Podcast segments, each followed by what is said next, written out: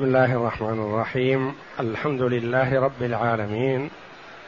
والصلاة والسلام على نبينا محمد وعلى آله وصحبه أجمعين. وبعد. بسم الله. أعوذ بالله من الشيطان الرجيم. بسم الله الرحمن الرحيم. وما أرسلنا من رسول إلا ليطاع بإذن الله. ولو أنهم إذ ظلموا أنفسهم جاءوك فاستغفروا الله واستغفر لهم الرسول لوجدوا الله توابا رحيما. فلا وربك لا يؤمنون حتى يحكموك فيما شجر بينهم ثم لا يجدوا في أنفسهم حرجا مما قضيت ويسلموا تسليما. هاتان الآيتان الكريمتان من سورة النساء جاءتا بعد قوله جل وعلا ألم تر إلى الذين يزعمون أنهم آمنوا بما أنزل إليك وما أنزل من قبلك يريدون يريدون أن يتحاكموا إلى الطاغوت وقد أمروا أن يكفروا به ويريد الشيطان أن يضلهم ضلالا بعيدا.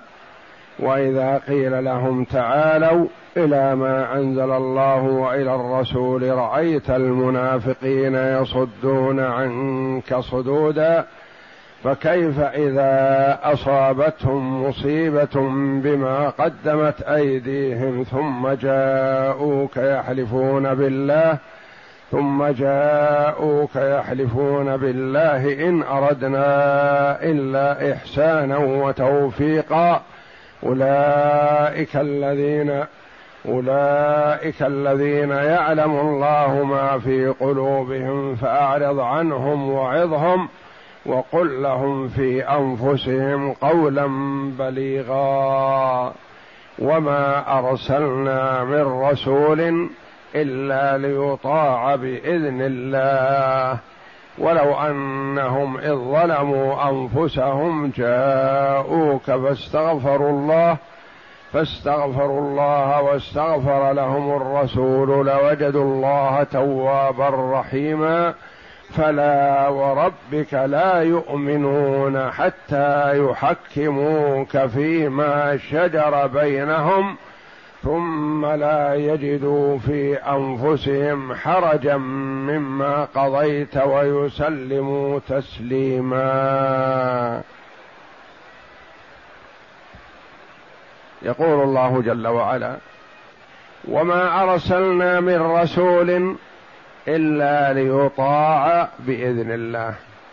يخبر جل وعلا أنه أوجب وافترض على عباده طاعة رسله. فكل رسول أرسله الله جل وعلا إلى أمة فيجب على هذه الأمة أن تطيعه. وإلا فلا معنى لإرساله إليهم إذا لم يطيعوه. وأنت يا محمد رسول من الرسل فيجب على أمتك طاعتك والرجوع إليك وتحكيمك في كل صغيرة وكبيرة. وما أرسلنا من رسول أي رسول ارسلناه أمرنا بأن يطاع. باذن الله يعني بأمره وتشريعه جل وعلا. إلا ليطاع بإذن الله. وإذن الله جل وعلا. إذن كونية قدرية. وإذن دينية شرعية. وما هم بضارين به من أحد إلا بإذن الله بسحرهم. ما هذه الإذن؟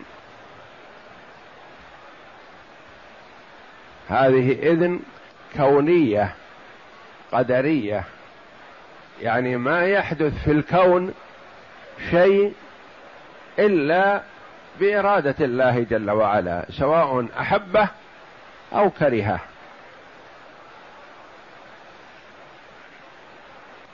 ما يضرون بالسحر احدا إلا بإذن الله. بإذن الله الكونية القدرية لأنه جل وعلا أراد ذلك كونا وقدرا. يا أيها النبي إنا أرسلناك شاهدا ومبشرا ونذيرا وداعيا إلى الله بإذنه وسراجا منيرا. ما هذه الإذن؟ إذن شرعية لانها في طاعة الرسول صلى الله عليه وسلم. وداعيا إلى الله بإذن الله جل وعلا. فهذه الإذن الدينية الشرعية. وكما تقدم لنا أن المشيئة نوعان. مشيئة كونية قدرية وهي المرادفة للإرادة والمشيئة يعني ما شاء الله كان وما لم يشاء لم يكن. فإذا شاء الله جل وعلا الكفر شاء ولا محالة. شاء الإيمان وجد مشيئة وإرادة كونية قدرية.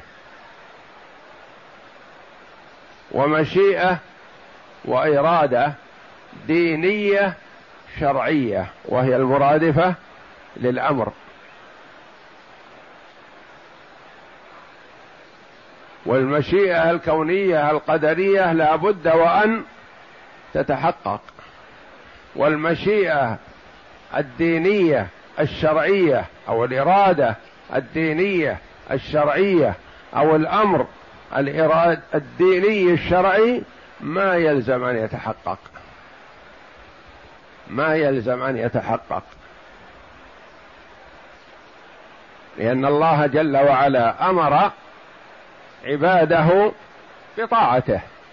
فمنهم من أطاع ومنهم من عصى.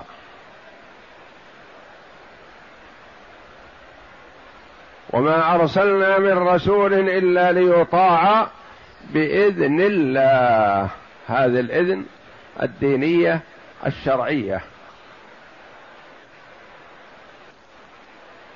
ولو أنهم إذ ظلموا أنفسهم جاءوك فاستغفروا الله واستغفر لهم الرسول لوجدوا الله توابا رحيما. أولئك الذين قال الله جل وعلا عنهم ألم تر إلى الذين يزعمون أنهم آمنوا بما أنزل إليك وما أنزل من قبلك يريدون أن يتحاكموا إلى الطاغوت وقد أمروا أن يكفروا به ويريد الشيطان أن يضلهم ضلالا بعيدا وإذا قيل لهم تعالوا إلى ما أنزل الله وإلى الرسول رأيت المنافقين يصدون عنك صدودا يعرضون. لكن لو أنهم استجابوا وجاءوا وندموا على ما حصل منهم وصدقوا في توبتهم كما تاب بعض المنافقين. وجد من المنافقين من تاب إلى الله جل وعلا.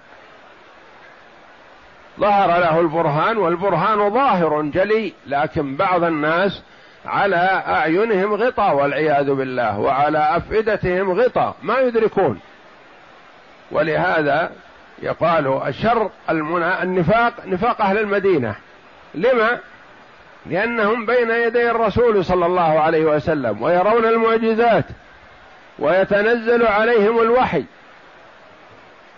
ولهذا قال صلى الله عليه وسلم في التي تابت بعدما رجمت قال توبت توبة لو قسمت بين سبعين من أهل المدينة لوسعتهم. يقال إن أشر النفاق هو نفاق أهل المدينة في زمن النبي صلى الله عليه وسلم. لأنهم يرون الآيات الظاهرة الدالة على صدق رسول الله صلى الله عليه وسلم ومع ذلك يكذبون. وأشر الكفر والعياذ بالله كفر أهل مكة. في زمن النبي صلى الله عليه وسلم لأنهم يرون الآيات الدالة على صدق رسول الله صلى الله عليه وسلم ولا يقبلون. ولو أنهم أولئك الذين أساءوا وتحاكموا إلى الطاغوت أو عملوا ما عملوا من المعاصي لأنها كلها تستوجب التوبة. ولو أنهم ظلموا أنفسهم وكل معصية يعملها العبد فهي ظلم لنفسه. ظلم لنفسه. إذا عمل معصية فقد ظلم نفسه. لأنه ورط نفسه بالعذاب بسبب فعله. فهو الذي أهلك نفسه وهو الذي ضر نفسه. ولو أنهم إذ ظلموا أنفسهم جاءوك. فاستغفروا الله واستغفر لهم الرسول لوجدوا الله توابا رحيما. لو جاء هؤلاء المنافقون إليك يا محمد وصدقوا في توبتهم وأنابوا إلى الله جل وعلا واستغفروا الله وطلبوا منك أن تستغفر لهم لوجدوا الله توابا رحيما. الله جل وعلا يفرح بتوبة عبده وهو جل وعلا يبسط يده بالليل ليتوب مسيء النهار ويبسط يده بالنهار ليتوب مسيء الليل ويفرح بتوبة عبده ما لم يغرغر. والله جل وعلا أشد فرحا بتوبة عبده من أحدكم على راحلته أظلها في أرض فلاه من الأرض فنام تحت شجرة ينتظر الموت أيس من الحياة. فإذا به يستيقظ وإذا هي تلقي زمامها بيده فيمسك بزمامها ويقول من شدة الفرح اللهم أنت عبدي وأنا ربك. شدة فرحه يعني بعدما أيس من الحياة إذا هي راحلة عليها طعام وشرابه تأتي وتلقي بزمامها بيده. فيمسك الزمام بروعة وشدة واختلاف فيقول اللهم أنت عبدي وأنا ربك. صور فرح هذا براحلته الله جل وعلا أعظم. ولا يخطر على بالك التشبيه أن هذا مثل هذا فالله جل وعلا لا يماثله شيء من خلقه.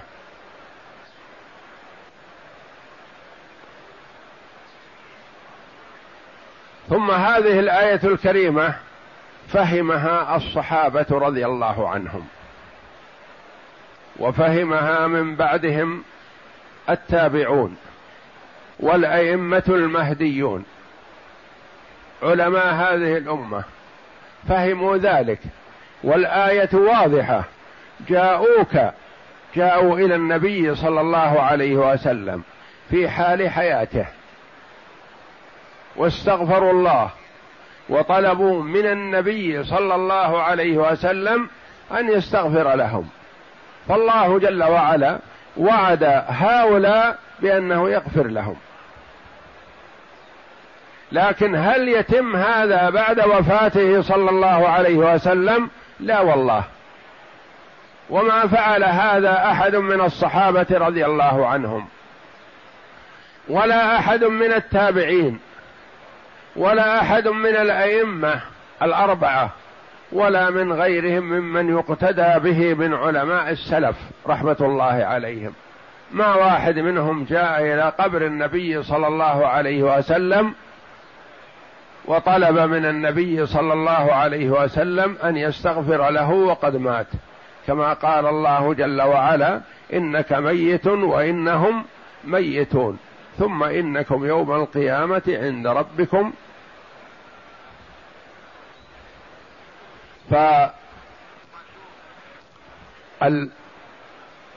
الاستغفار من النبي صلى الله عليه وسلم هذا في حال حياته صلى الله عليه وسلم.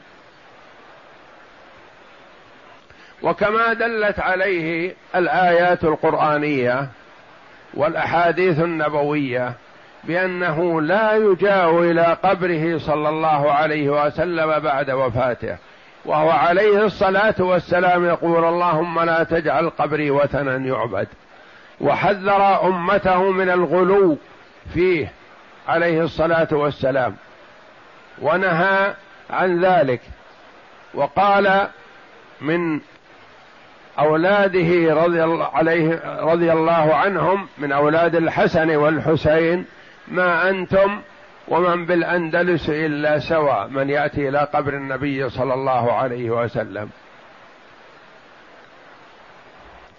اذا فهذه الآية الكريمة كما فهمها السلف رحمة الله عليهم بأنها في حال حياة النبي صلى الله عليه وسلم. وأما بعد مماته عليه الصلاة والسلام فالتوجه إلى الله جل وعلا وحده. يستغفر العبد ربه جل وعلا ويصدق في توبته فيتوب الله جل وعلا عليه. والحكاية المروية في تفسير ابن كثير أوردها رحمه الله كما يورد رحمه الله بعض الإسرائيليات للاعتبار والاطلاع. وإلا فما استحسنها وما صححها بأن اعرابيا جاء إلى قبر النبي صلى الله عليه وسلم وقال كذا وقال العتبي إني نمت وإن الرسول أتاني في المنام وقال قل للأعرابي قد غفر له. هذه حكاية كذب وتزوير وكذبها العلا علماء السلف رحمة الله عليهم. فكيف؟ هذا اولا انه عن أعرابي أعرابي ما هي عن أحد من علماء المسلمين أعرابي. والأعرابي جاء من نفسه إلى قبر النبي صلى الله عليه وسلم كما يقال. والعتبي هذا ليس من العلماء ولا من الأئمة وإنما هو ينقل عن أنه من الأدباء. ومن الشعراء. ما هم محل مرجع للعلوم والاستفادة منه. وكما ستأتي بيان القصة بكاملها في مختصر التفسير. ولو كان هذا مشروع لأتى أبو بكر رضي الله عنه إلى النبي صلى الله عليه وسلم بعد موته في الشدائد والكربات وطلب منه شيئا من الأمور. أو جاء عمر أو جاء عثمان أو جاء علي.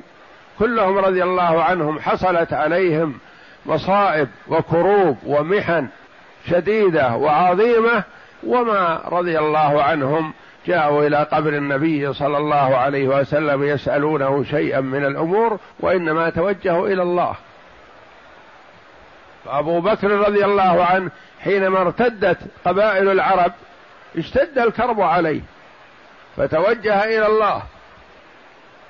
ولم يأتي إلى قبر النبي صلى الله عليه وسلم يشتكي عليه الحال أو يسترشد منه عليه الصلاة والسلام.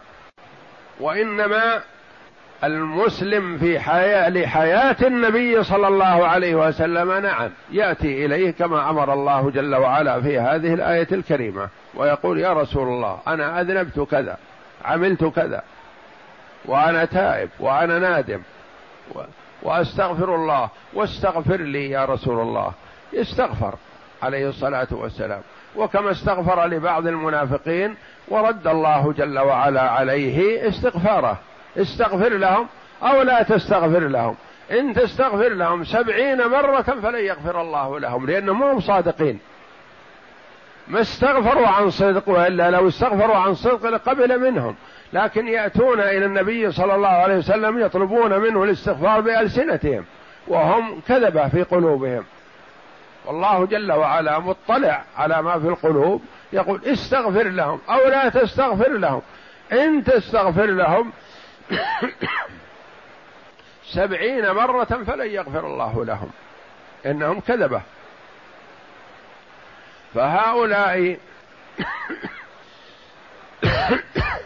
لو أنهم تابوا الذين تحاكموا إلى الطاغوت لو تابوا إلى الله وأنابوا إليه لتاب الله جل وعلا عليهم. لوجدوا الله توابا رحيما. فلا وربك لا يؤمنون. لا. لا. لا ليست نفيا للقسم وإنما نفي لمضمون الكلام الذي حصل منهم والفعل الذي حصل منهم الفعل السيء. ليس تحاكمهم إلى الطاغوت أو عصيانهم لك يا رسول الله أو وقوعهم في معصية الله. غير مقبول هذا وربك لا يؤمنون حتى يحكموك فيما شجر بينهم. أقسم جل وعلا بذاته فهو أفضل مقسم به سبحانه وتعالى ولله جل وعلا أن يقسم بما شاء من خلقه. وأما المخلوق فلا يجوز له أن يقسم إلا بالله أو بصفة من صفاته. والله جل وعلا يقسم بما شاء من خلقه. أقسم بالشمس والضحى والقمر والليل والنهار وأقسم بكثير من مخلوقاته وأقسم بمحمد صلى الله عليه وسلم وأقسم بما شاء يقسم بما شاء من خلقه. وأما المخلوق العبد لله لا يقسم إلا بالله جل وعلا أو بصفة من صفاته. وذلك أن المقسم يعطي المقسم به منتهى التعظيم. ولا يجوز لمخلوق أن يعطي منتهى التعظيم إلا لمن يستحقه وهو الله تبارك وتعالى. فالله جل وعلا يقسم بما شاء من خلقه والخلق لا يجوز لهم أن يقسموا إلا بالله أو بصفة من صفاته. من حلف بغير الله فقد كفر أو أشرك. فلا يجوز للمسلم أن يحلف بغير الله. لا يجوز له أن يحلف بالأبوين ولا بالرسول ولا بالكعبة ولا بحياة من يخاطبه وحياتك ولا بشيء من المخلوقات وإنما يقسم بالله أو بصفة من صفاته أو يدع القسم. فلا وربك لا يؤمنون حتى يحكموك فيما شجر بينهم. لا يتم إيمانهم ولا يؤمنون حقا حتى يرجعوا إليك في جميع أمورهم. وشجر يعني حصل من خلاف بينهم. ولذا يقال للشجر شجر لأنه يتداخل. أغصانه وأشجاره تتداخل. وكذلك الناس إذا اختلف الأمر عليهم أو التبس أو حصل منهم نزاع قال تشاجروا. فلا وربك لا يؤمنون حتى يحكموك فيما شجر بينهم. ما يجوز لمسلم أن يتحاكم إلى الطاغوت أو يتحاكم إلى غير شرع الله. وشرع الله جل وعلا يؤخذ من كتاب الله وسنة رسوله صلى الله عليه وسلم. وما عداهما فهو طاغوت.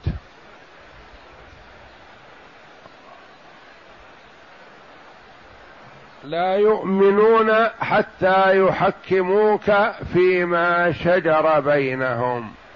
ثم إن المرء قد يتحاكم إلى شرع الله لكن إذا حكم عليه كره حكم الله. فهذا واقع في الإثم لأنه ما رضي بحكم الله جل وعلا. ولا بد من التحاكم إلى حكم الله ولا بد من الرضا به ما دام حكم الله جل وعلا. وهذا لا يدخل في حكم الحاكم المخلوق لأن الحاكم قد يخطي ويصيب. قد يخطي ويصيب بخلاف حكم رسول الله صلى الله عليه وسلم فهو معصوم من الخطأ.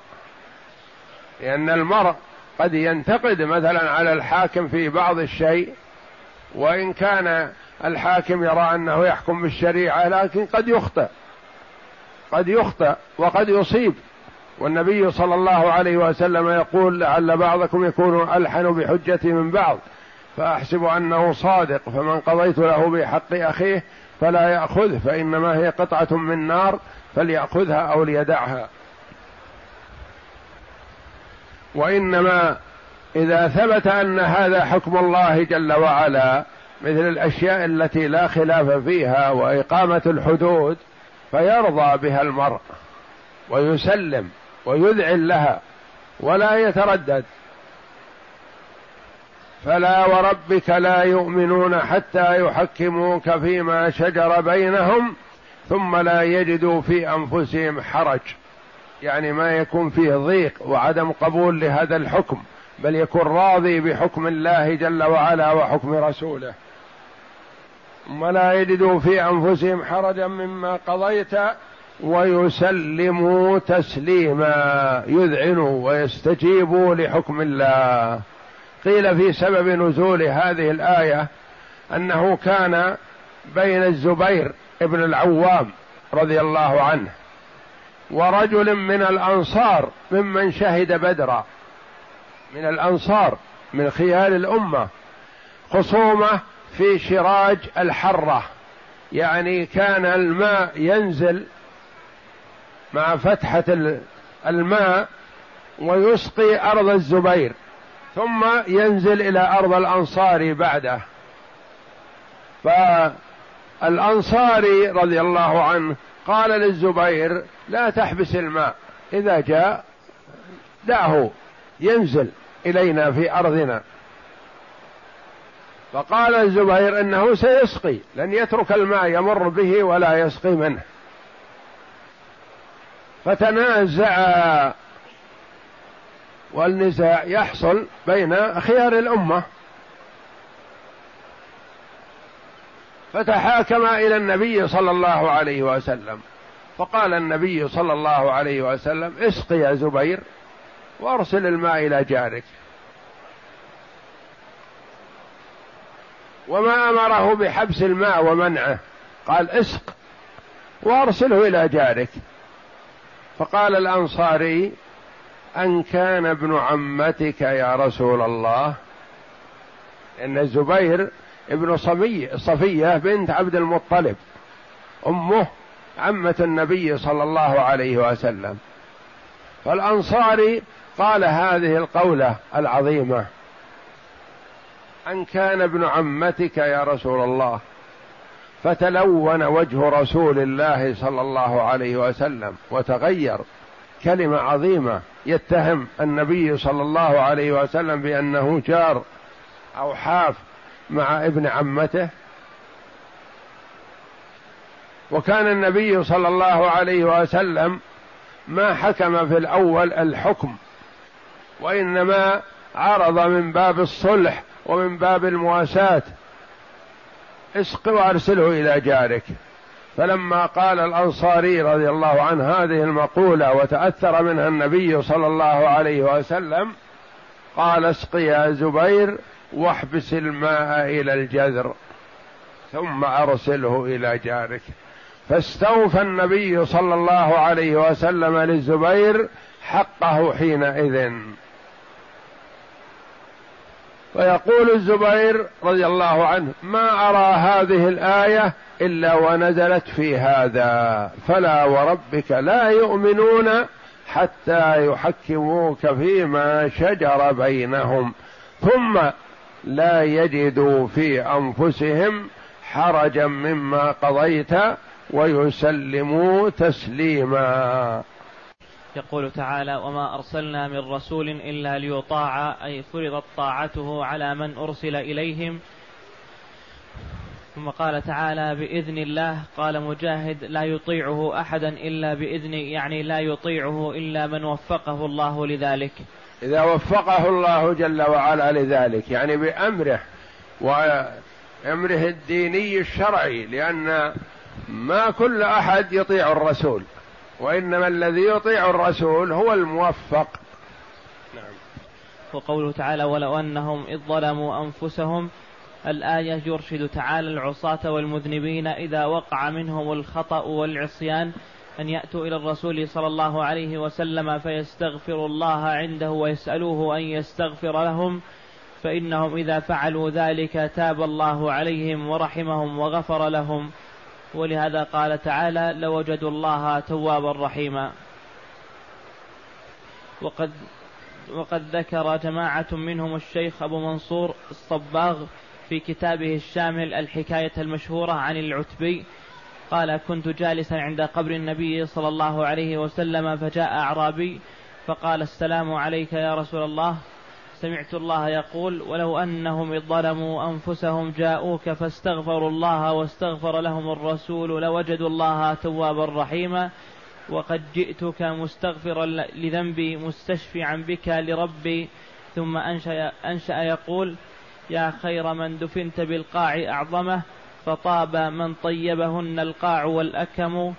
نفسي الفداء لقبر أنت ساكنه فيه العفاف وفيه الجود والكرم. ثم انصرف الأعرابي فغلبتني عيني فرأيت رسول الله صلى الله عليه وسلم في النوم فقال يا عتبي الحق الأعرابي فبشره أن الله قد غفر له. هذه الحكاية التي نقلها ابن كثير رحمه الله ما صححها. وابن كثير رحمه الله ينقل بعض الإسرائيليات ويرسلها. ما ما يصححها ولا يعتمدها.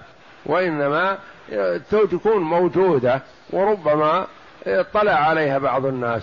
لكن هنا يقول الشيخ رحمه الله وأما الحكاية المكذوبة المنسوبة إلى العتبي الأخباري المتوفى عام 228 هذا في الصدر الأول العتبي من ذرية أبي سفيان. فهي رواية عن أعرابي مجهول ما يدرى من هو. مثل بدوي أهل مصر. مجهول. بنيت على منام. من هذا الذي رأى المنام؟ العتبي. ومثلها لو كان حديثا أو اثرا عن صحابي لم يجوز الاحتجاج به لأنه يخالف الآيات والأحاديث. فليخالف الآيات والأحاديث يرد على من جاء به لو كان حديث. وبناء الأحكام عليه ولا سيما في الأبواب المؤدية إلى الشرك بالله لأن هذا وسيلة من وسائل الشرك فعل هذا الأعرابي. يخاطب الرسول وهو ميت ويقول اشفع لي عند الله هذا الشرك. على أن الله تبارك وتعالى قد أخبر عن المنافقين الذين كانوا يجيئون إلى رسول الله صلى الله عليه وسلم معتذرين عن تخلفهم عن الغزو معه ويطلبون من رسول الله صلى الله عليه وسلم أن يستغفر لهم بأنهم لن ينفعهم استغفار رسول الله صلى الله عليه وسلم لأنهم كذبة. لن ينفعهم استغفار رسول الله صلى الله عليه وسلم لهم حيث يقول جل وعلا استغفر لهم أو لا تستغفر لهم. إن تستغفر لهم سبعين مرة فلن يغفر الله لهم. على أن العتبي هذا من هو؟ هذا العتبي أديب وشاعر ما هو محدث ولا هو من أهل الحديث. على أن العتبي هذا هو محمد ابن عبيد الله ابن عمرو الأموي من ذرية عتبة ابن أبي سفيان ابن حرب. كان أحد شعراء البصرة ولم يكن معدودا في أهل الحديث وإنما كان من رجال الأدب. وقد وصف ابن عبد الهادي رحمه الله في كتابه الصارم المنكي هذه الحكاية بأنها مختلقة مكذوبة حيث قال لي ليست هذه الحكاية مما تقوم به حجة وإسنادها مظلم مختلف مختلف ولفظها مختلف أيضا. وقال أيضا هذه الحكاية خبر منكر موضوع وأثر مختلق مصنوع لا يصلح الاعتماد عليه ولا يحسن المصير إليه وإسنادها ظلمات بعضها فوق بعض. وليست بصحيحة ولا ثابتة إلى العتب وقد رويت عن غيره بإسناد مظلم انتهى. فلا يصح أن تؤخذ الأحكام الشرعية برؤيا منام للعتبي يبشر به أعرابي. كلهم العتبي معروف هذا شاعر أديب. وربما تكون مكذوبة إليه ما ما قالها ولا يدري عنها لكن نسبت إليه. ولو كانت صحيحة وثابتة وقال بها أحد الصحابة ما قبلناها. ولا نرد قول الصحابة لكن نرده إذا كان يخالف قول الرسول صلى الله عليه وسلم. كل يؤخذ من قوله ويترك إلا رسول الله صلى الله عليه وسلم. وابن عباس رضي الله عنه يقول للصحابة والعلماء في زمنه يوشك أن تنزل عليكم حجارة من السماء. قالوا ولما؟ قال أقول لكم قال رسول الله صلى الله عليه وسلم وتقولون قال أبو بكر وعمر. يعني ما يسوغ لكم أن تعارضوا قول رسول الله بقول أبي بكر وعمر وإن كان منهم رضي الله عنهم وأرضاهم. والله جل وعلا يقول فليحذر الذين يخالفون عن أمره أن تصيبهم فتنة أو يصيبهم عذاب أليم. يقول أتدري ما الفتنة؟ الفتنة الشرك. لعله إذا ورد بعض قوله وقع في قلبه شيء من الزيغ فيهلك. يرد قول النبي صلى الله عليه وسلم لأجل هذه الحكاية من الأعرابي. الرسول عليه الصلاة والسلام يقول اللهم لا تجعل لي قبري وثنا يعبد. اشتد غضب الله على قوم اتخذوا قبور أنبياء مساجد ونحن نقول لا أعرابي جاء إلى قبر النبي ما خالف. وغفر له. ومن يدرك انه غفر له. ربما يكون هلك إن كان جاء. أو ما جاء أصلا. أو الحكاية كلها مكذوبة ملفقة. إن أعرابي فعل كذا وكذا وكذا إلى آخره. وديننا والحمد لله مأخوذ من ثوابت. من كتاب الله وسنة رسوله صلى الله عليه وسلم. ما ما ثبت شيء من الدين برؤيا منام. ابدا. وإنما بشيء ثابت متواتر القرآن أو السنة الصحيحة والحمد لله. نعم.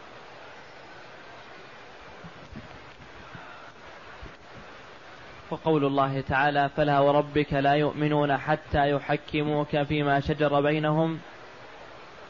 يقسم تعالى بنفسه الكريمة المقدسة أنه لا يؤمن أحد حتى يحكم الرسول صلى الله عليه وسلم في جميع الأمور فيما حكم به فهو الحق الذي يجب الانقياد له. ولا ليس الأمر كما يزعمون أنهم يؤمنون بما أنزل إليك لأنه ما يسوغ لمن آمن بما أنزل إليك أن يتحاكم إلى الطاغوت أبدا. فتحاكم إلى الطاغوت دليل على أن قوله إنه مؤمن بما أنزل إليك وما أنزل من قبلك كاذب. لأنه لو كان صادق في إيمانه ما تحاكم إلى الطاغوت. فليس يقول ابن جرير رحمه الله فلا فليس الأمر كما يزعمون أنهم يؤمنون بما أنزل إليك وهم يتحاكمون إلى الطاغوت ويصدون عنك إذا دعوا إليك يا محمد. لا ليس صحيح. ليسوا مؤمنين. ليسوا مؤمنين. وربك لا يؤمنون حتى يحكموك فيما شجر بينهم. نعم. ولهذا قال تعالى ثم لا يجدوا في أنفسهم حرجا مما قضيت ويسلموا تسليما أي إذا حكموك يطيعونك في بواطنهم فلا يجدون في أنفسهم حرجا مما حكمت به وينقادون له في الظاهر والباطن فيسلمون لذلك تسليما كليا من غير ممانعة ولا مدافعة ولا منازعة كما ورد في الحديث والذي نفسي بيده لا يؤمن أحدكم حتى يكون هواه تبعا لما جئت به. وقال البخاري عن عروة قال خاصم الزبير رجلا في شراج الحرة فقال النبي صلى الله عليه وسلم هذا الحديث انه في شراج الحرة في البخاري وفي مسلم. البخاري وفي مسلم في فضاء في الفضائل من طريق الليث عن ابن شهاب عن عروة عن عبد الله بن الزبير عن أبيه الزبير رضي الله عنه. نعم. فقال النبي صلى الله عليه وسلم اسقي يا زبير ثم ارسل الماء إلى جارك. فقال الأنصاري يا رسول الله أن كان ابن عمتك فتلون وجه رسول الله صلى الله عليه وسلم ثم قال اسقي يا زبير ثم احبس الماء حتى يرجع إلى الجدر. ثم الجذر. حتى يرجع إلى الجذر يعني الجذر إلى الكعب. الجذر الحاجز بين الحوضين وقيس في زمن النبي صلى الله عليه وسلم بأنه إلى الكعب.